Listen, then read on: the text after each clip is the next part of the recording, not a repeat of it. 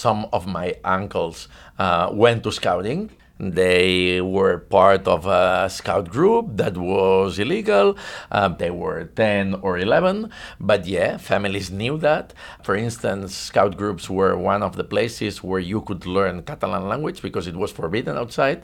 So many of these things were part of a civil society resistance yeah. of the dictatorship, particularly important to make possible that forty years later, Catalan language was not extinguished or the Catalan feeling of political community kept existing. This is High Tech High Unboxed. I'm Alec Patton, and that was the voice of Eduard Vallory talking about the history of the scouting movement in Catalonia. As a former Cub Scout, I used to think I had a pretty decent handle on what scouting's all about. It turns out I didn't know the half of it, as you may have already guessed. Today, Eduard is the Director General of the Barcelona Institute of Science and Technology, the Chair of the Center for UNESCO in Catalonia. UNESCO stands for the United Nations Educational, Scientific, and Cultural Organization. They're the ones who declare places to be World Heritage Sites, but they do a whole lot more than that. And all this is striking because Eduard did really, really badly in school, although he did really well as a scout. He recently wrote a book called Aprendre, which is learning in Catalan, about his experience in school and about how he makes sense of it now. In our interview, Eduard started off talking about one of the key themes of the book, the different roles of formal and informal education in his life. I've been thinking that education was mostly school for almost all my life. And this is because my school experience was very bad. I repeated several courses. It was normal for me to do September exams. I didn't arrive un- to university until I was twenty-two. And uh, that means that I repeated three courses in high school, and uh, one of the academic years I didn't study. So the idea of education to me was linked to school. However, I've been involved in non-formal education institutions, mostly uh, the Girl and Boy Scout movement, and uh, and later on when I did my PhD dissertation was on global citizenship education. So I realized that it was another approach of education. But it, no, it was not until ten years ago when I realized that it was another approach of what education is that challenged my traditional view and many people's traditional view of what school should be. Awesome. You live in Barcelona now. Is that where you grew up? Yeah, I'm born and raised in Barcelona. Yeah. Did you like school? I mean, obviously you had trouble with it, but did you did you enjoy it? No.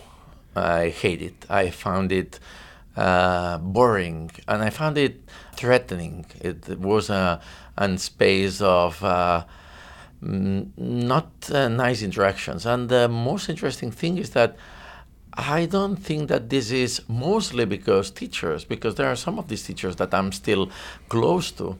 Uh, it was because the the assumptions that we all had, adults and children, on what school was, were totally in the other extreme of my interests and my needs. Do you remember a time when you liked school? Was there a time when, like, the very young Eduard liked going to school? Yeah, until I was eight or nine, more or less, uh, I like it.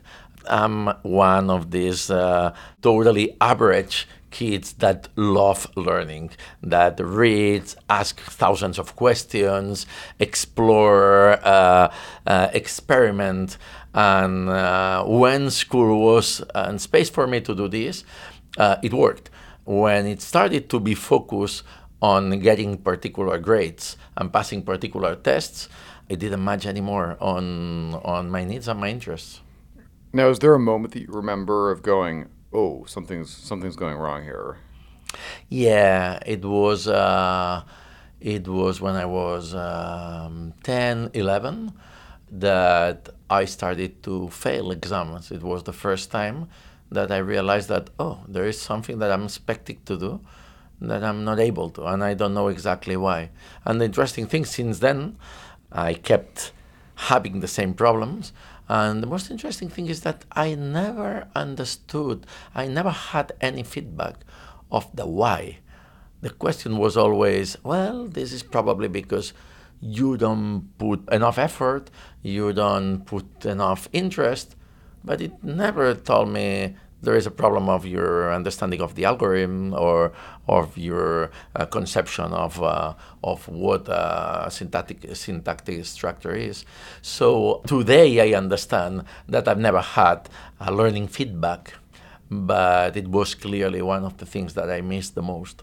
And you said you still you still know some of your teachers. Have you ever asked them about that?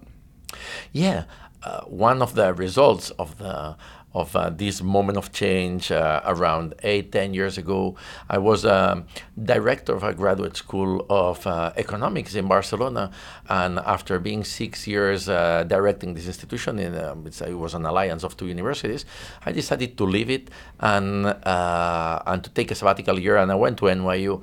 And in that time, I started to connect with educational institutions, the work of the, of the um, Comparative and International Education Society, at several points that show me uh, a different logic on how learning and how education uh, should be.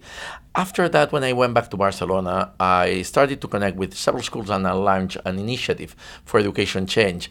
And I say all of this because it was through this initiative that mobilized uh, around five hundred schools, that one of the schools that entered into this was my old school. So I entered in touch, and I was invited to the school from the, by the school to go and give a talk there. And I had this conversation, and what I realized is that um, many of the teachers had the, were as puzzled as I was. I mean, they wanted kids to learn, but their understanding of learning had no alternatives of the traditional explaining and digest way. Mm-hmm.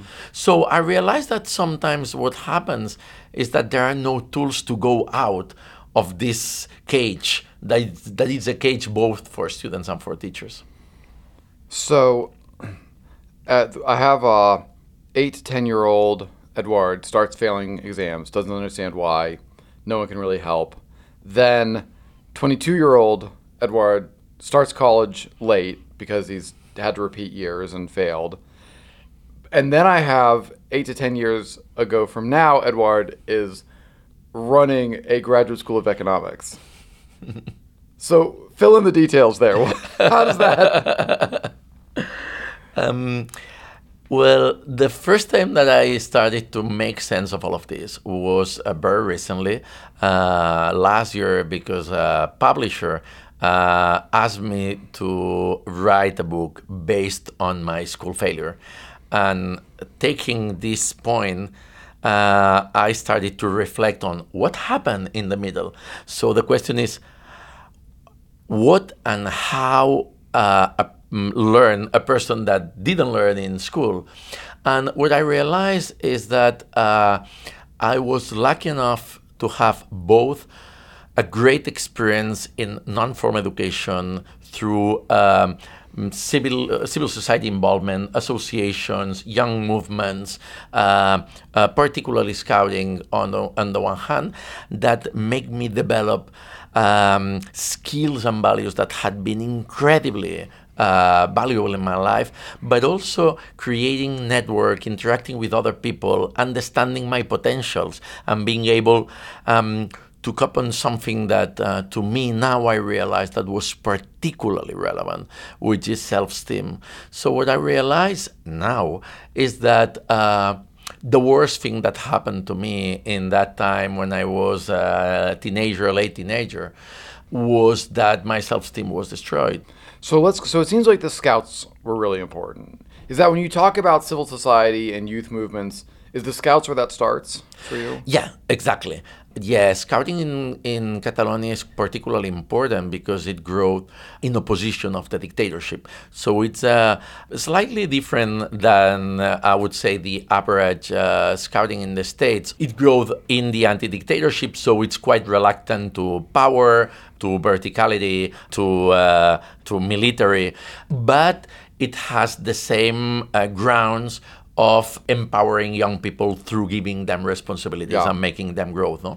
And yeah, it was important because I, I was there until since I was eight, and it gave me responsibilities when I was growing up. Yeah. Okay, I don't know if you can do a little history of scouting, but that is fascinating. So how does it come about that people say, well, let's start a anti an, an oppositional youth movement. How does that happen? um, actually, it started a little bit before. So Catalonia had built again uh, its um, self-government structure in the thirties of uh, the twentieth century because the Spanish Republic. So before it had a, a, a situation of like limits of the use of the Catalan language and, and institutions were kind of blocked. But during the first third of the twentieth century, in Catalonia, many things related with education and society flourish. Yesterday I was uh, speaking on, on Francesc Ferrer I Guardia, the builder of the modern school, a person that was so relevant and also who was killed by his ideas, accused of anarchism. But in that same time, another person uh, came to the States, studied with, uh, with John Dewey, went back to Barcelona, started to spread Dewey's ideas. Uh, so many of these things on transforming education as a means to transform how society is developed. And it was in this context, in the twenties, that people that had this approach started to say, we want to take this methodology called scouting and to ad- adapting this uh, to empower young people in our society. So in the twenties and in the thirties, this growth, and then the dictatorship, the civil war and the dictatorship, the coup d'etat uh, arrived, and in thirty-nine it started, the dictatorship. But these movements already were acting, and although they were illegalized, um, they were one of the most important sources of resistance and of building new leaderships for the anti-dictatorship. So were the Scouts illegal? Uh, the Catalan scout, the Catalan uh, Catalan Scouts uh, were illegal, yeah. Uh, the illegalization of scouting happened uh, in Nazi Germany, in fascist Italy, in fascist Spain, uh, in Japan, in Russia after the after the revolution of the seventeen. So totalitarian regimes had forbidden scouting. But in Catalonia, the so Spanish scouting was not illegalized, whereas Catalan scouting was illegalized, meaning that if you belonged to this, uh, you could go to jail. But it kept going? It kept going.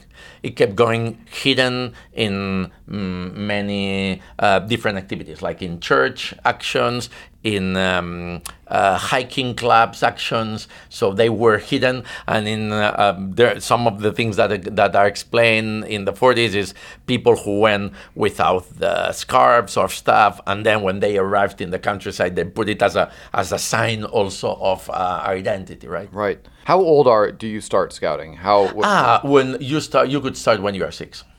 So in the nineteen forties, or I mean for a while, you'd have a family who'd have a six-year-old, and they go, okay, we're going to go do this thing. You can't tell anyone about it. If you see a cop, hide it. And yeah, and I know that precisely because some of my uncles uh, went to scouting and went in that way.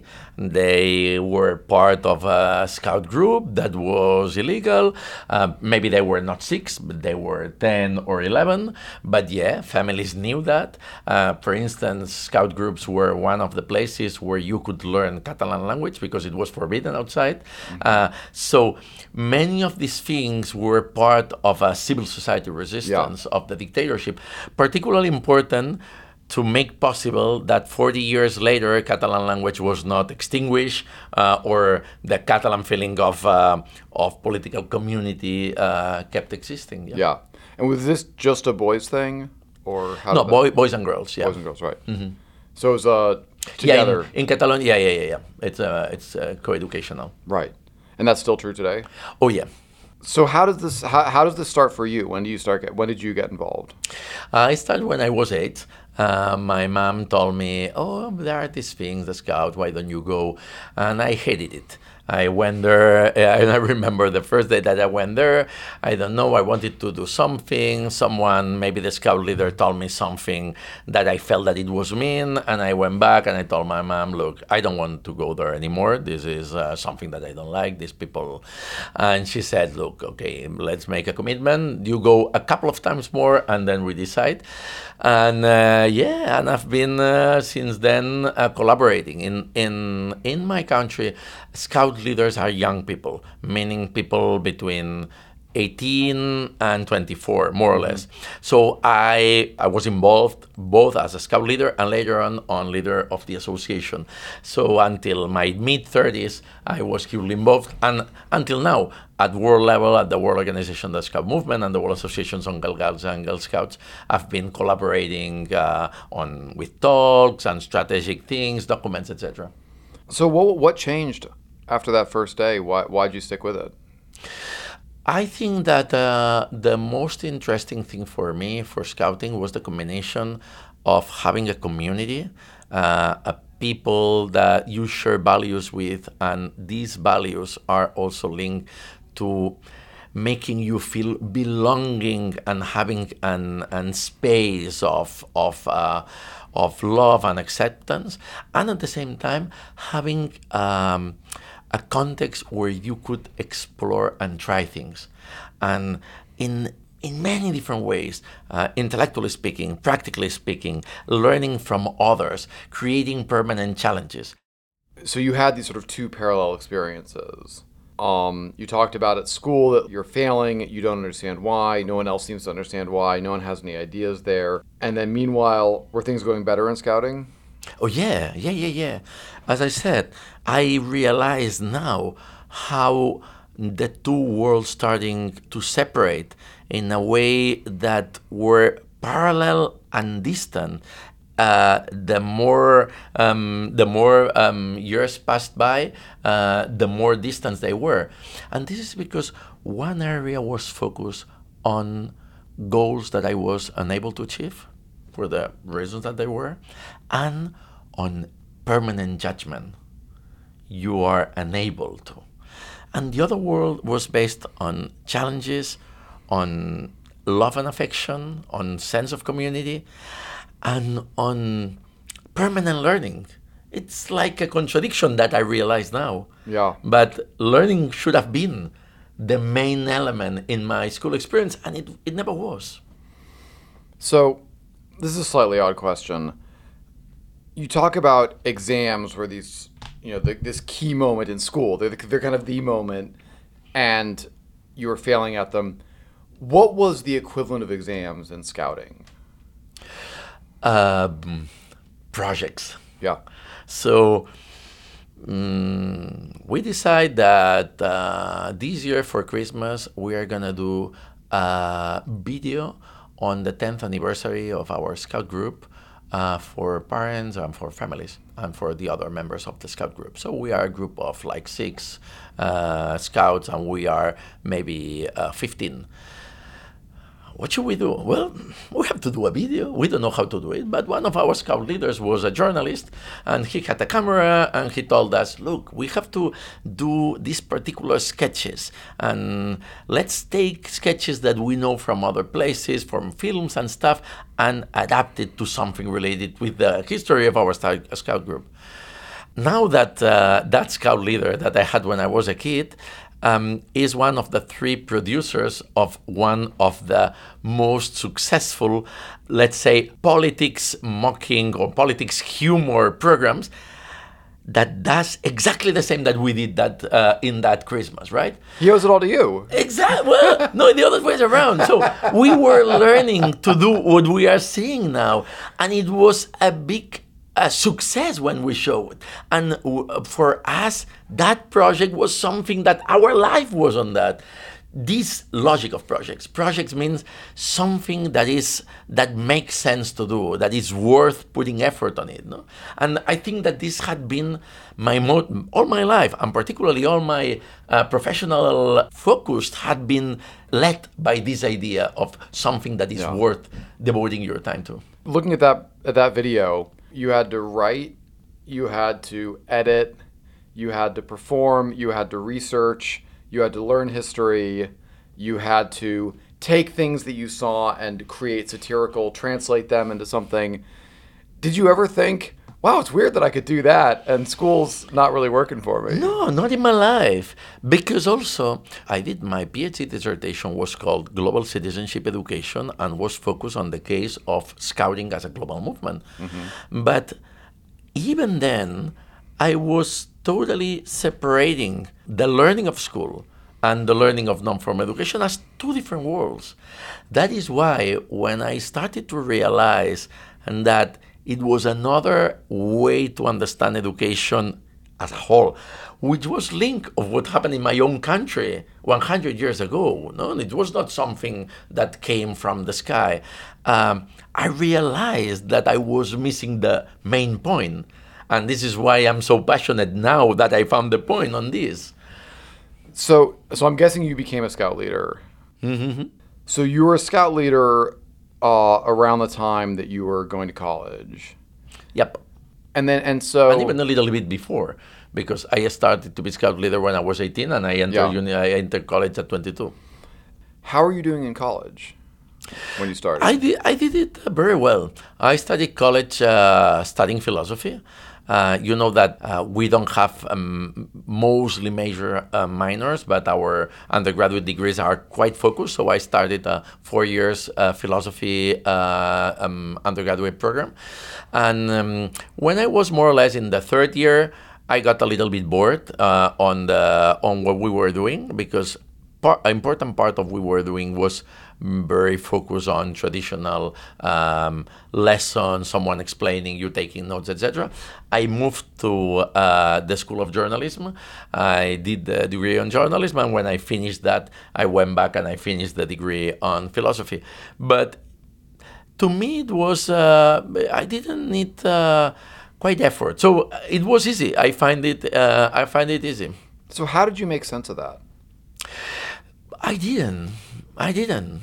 Uh, because one interesting thing, and that's also something that I wanted to to reflect on uh, in, in the book that I was telling you about, uh, linked to this idea of failure, is that for many years I assumed and I believed that my failure in school was like being sick for a while.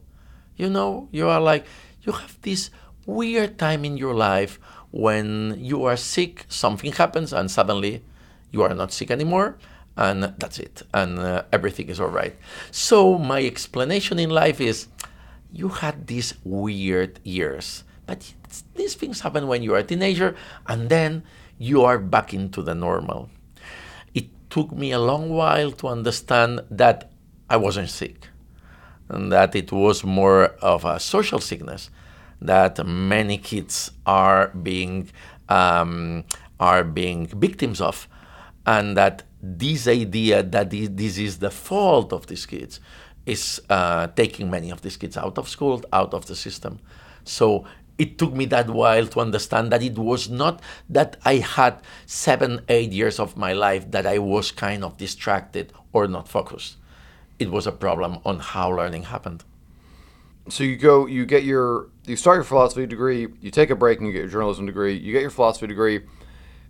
How does that, how do you end up in economics? Uh, that's, a, that's a nice question. Remember that in parallel of the university, I was like leader uh, in the, a board member in the Scouts, and then chairman of this plat, youth platform. And this gave me a lot of uh, like public sp- Uh, exposure, and I was like interacting with the government, with the parliament, uh, with the Congress, um, like promoting actions for young people, et cetera.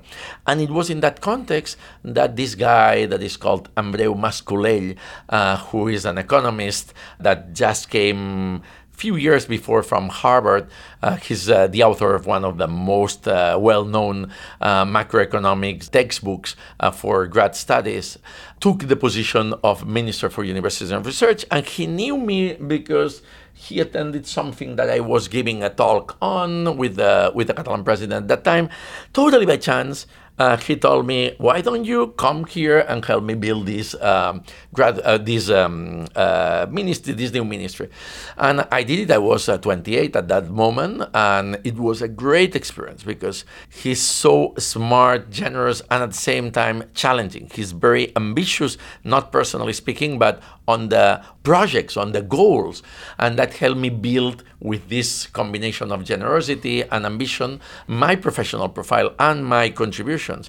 Later on, I went, uh, after this, we were together like three years and a half, I decided to go uh, to the University of Chicago to do a master's, uh, a research, a master's in research in social studies, mostly because I felt that I needed to have like a deeper exposure on academic work, and it was fantastic. Later on, I had a, a position of a research fellow at the University of Cambridge, where I was working on my dissertation, and I came back to Barcelona. And in that time, he was trying to build this uh, institution, uh, the, Gra- the Barcelona Graduate School of Economics, and he asked me, why don't you come and become the director? And uh, I said, well, I, I have no idea on economics. And he said, well, um, uh, we do have idea of economics, but you have idea on strategy, institutional development, uh, public uh, um, exposure. And yeah, I became the director of the Barcelona Graduate School of Economics, now called Barcelona School of Economics, um, for the first six years. And it was uh, an impre- uh, incredibly learning experience. All right. And so now we're back full circle, because this is the point when you suddenly think about education again. Yeah. When I was director of the Barcelona Graduate School of Economics, my feeling was clearly, I am here because now I'm in my normal behavior. Because what happened to me when I was a teenager was that I was in an abnormal uh, moment, right? But then I realized that many of the people that were there were people that were working, like James Heckman at the University of Chicago does, on challenging the way we assess in public education, or on measuring uh, non-cognitive skills, or people of experimental economics trying to understand how market works based on performance of the students. And I realized that it was another approach, and I started to go deep on this, up to the point that after these uh, six years, I decided to do a sabbatical and to try to figure out what was going on and all of that. And it was in New York, with all these elements and others, that I started to realize that I needed to revise, to rethink, to reformulate my comprehension of what education was. So how did you do that? Again, in a project-based, uh, self-organized, because I started to visit schools and just uh, visiting and trying to understand what happened. For instance, I remember visiting a school um, in uh, in uh, Brooklyn, uh, in an unprivileged area, and um, the principal told me that it was so focused on students' uh, uh, success. And they said, we want them, they haven't, their families haven't uh, gone to uh, to college, and we want them to be to, to go to college. So we are here focused on that, on their success. But I went there and I saw kids that were treated like in a military uh, community. I said, I don't see empowerment here. I see kids that are that should adapt themselves on the school, not the other way around. So. And I asked some questions, and then I moved to another school, and I realized that when the principal was walking, was speaking with kids, kids were seated in the, I don't know, in the playground, and they were not even standing up when speaking with him. It was not fear on them, but they they had a connection of um, um, like um, some emotional one. So. In each one of these, how do you assess this? How how kids interact among them or with adults? What is the way adults speak about kids? Um, how are the decorations? Uh, each one of these questions led to another one, and the most you visit, the most new answers you create. That was the beginning of everything. And so what happens next? Um, A combination of things. I was invited to a conference uh, on non-formal education in Hong Kong, a world conference, uh, and uh, I was asked to explain my approach on non-formal education, but they also asked me to, to organize a workshop with a guy who was working on transforming uh, formal education, meaning schooling. And then I started to learn that they were not two different approaches, but that, uh, uh, the same one. Then I uh, wrote a book on my dissertation called World Scouting, Educating for Global Citizenship. And I was invited to present the book in the uh, Comparative and International Education Society conference.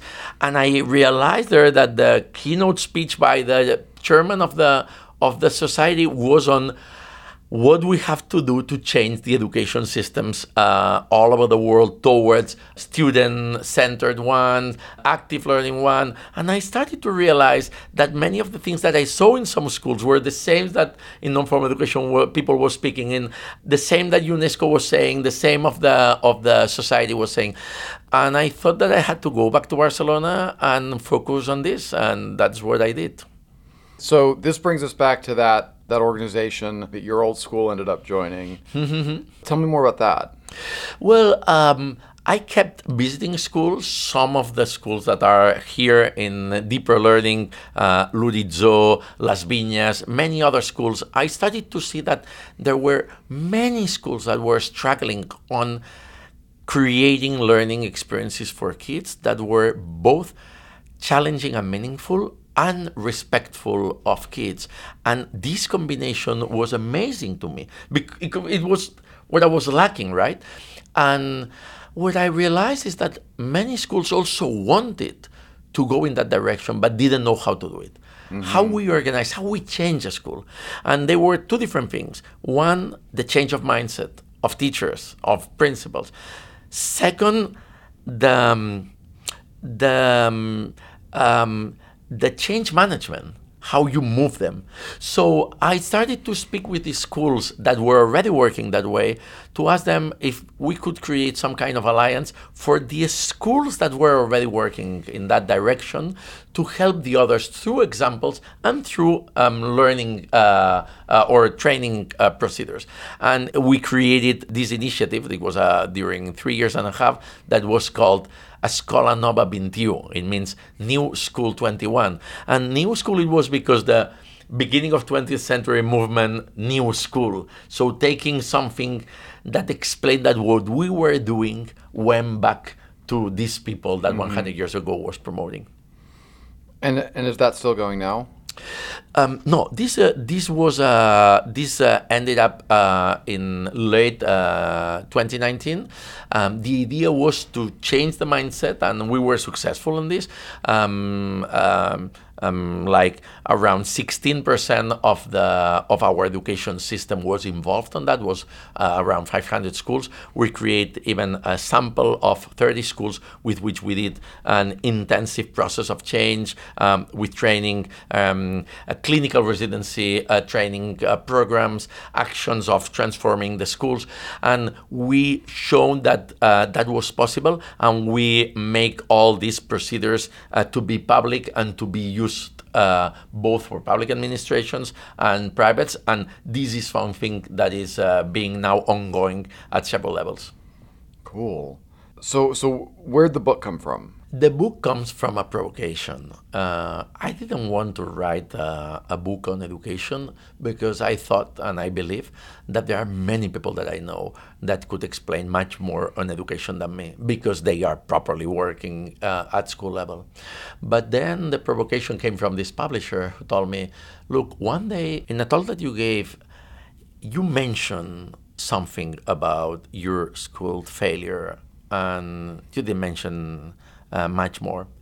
And I said, yep, um, this is something that I sometimes came to my mind, but I don't talk uh, about it for two reasons. Why? One, because I don't like to talk about me. And second, I don't like to talk about my feelings. But it's a, it's a cultural question.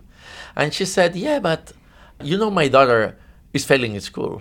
So explaining what is harmful for you, what it was painful for you, but also how you overcome it could be helpful for others. And that was the beginning, because when I started to write it, and that was, um, I started uh, on summer last year, uh, I realized that the pain or the struggles were not only in school. So I wanted also to, to try to reflect on, on the things that you ask, uh, how um, the exposure in civil society was important. What happened with work? Uh, what happened with the work ethic? Uh, is this more important? What happened with the idea of success? What is success for you? Uh, what do you realize when a person that you love dies, or when you love someone and the other doesn't love you? What happened with our interaction? With our, what happened with our struggles of being alive and being humans, meaning uh, needing the others to live? And that was, uh, everything started with this point of school failure, but it built on a much bigger reflection on the grounds of what is relevant in life that should be the grounds of what should be relevant in education. So when did that book come out? Um, uh, just uh, this, uh, this January. And so what are you doing now? Well, I'm starting to do some talks. The, the book uh, had been, the book, the, the book uh, title is Aprendre. It means to learn or learning. Um, and it came out in Catalan, and I'm starting to do talks about the book in several cities.